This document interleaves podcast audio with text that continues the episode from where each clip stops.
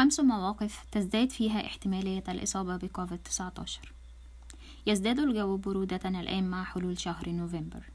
في الآونة الأخيرة تشهد اليابان موجة ثالثة من الإصابات بكوفيد-19 بما يتعدى ألف حالة جديدة كل يوم. ولكن ما هي المواقف التي يكون فيها الأشخاص أكثر عرضة للإصابة بكوفيد-19 من قبل نصحنا باتخاذ الحذر في ثلاثة مواقف.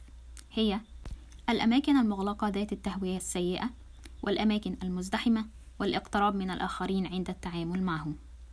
ولكن في ظل هذا العدد المتزايد من الإصابات يطالب خبراء الأوبئة في اليابان باتخاذ الحذر في خمس مواقف يكون فيها الأشخاص أكثر عرضة للإصابة بكوفيد-19 الموقف الأول شرب الكحول أثناء تناول الطعام.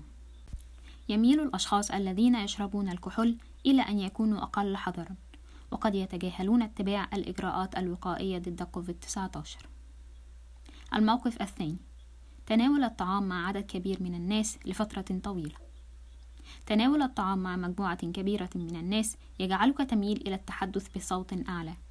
ولكن تناول الطعام يعمل على تحفيز خلايا إفراز اللعاب وتزداد معه فرص انتشار قطرات اللعاب عند التحدث. الموقف الثالث التحدث مع الآخرين دون ارتداء القناع. هناك فرصة للإصابة من خلال قطرات الجهاز التنفسي التي تتكون من اللعاب أو المخاط الخارج من أفواه أو أنوف الآخرين عند التحدث معهم دون ارتداء القناع. الموقف الرابع السكن مع الآخرين يميل الناس إلى أن يكونوا أقل حذرا في الأماكن التي يعيشون فيها أو حول الأشخاص الذين يعيشون معهم أصيب العديد من الأشخاص بفيروس كوفيد-19 عن طريق انتقال العدوى إليهم من الأشخاص الذين يعيشون معهم مثل أفراد الأسرة وخاصة في المنازل الصغيرة أو رفقاء الغرفة مثل سكن الطلاب.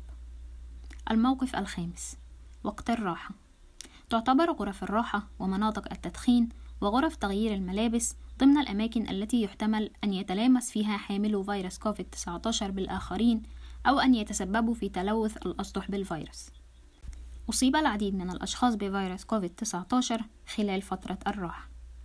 وأخيرا اعلم أنه قد أصيب العديد من الأشخاص بفيروس كوفيد-19 دون أن تظهر عليهم أي أعراض لذا يرجى الحذر من عدم الإصابة بكوفيد-19 أو نقله للآخرين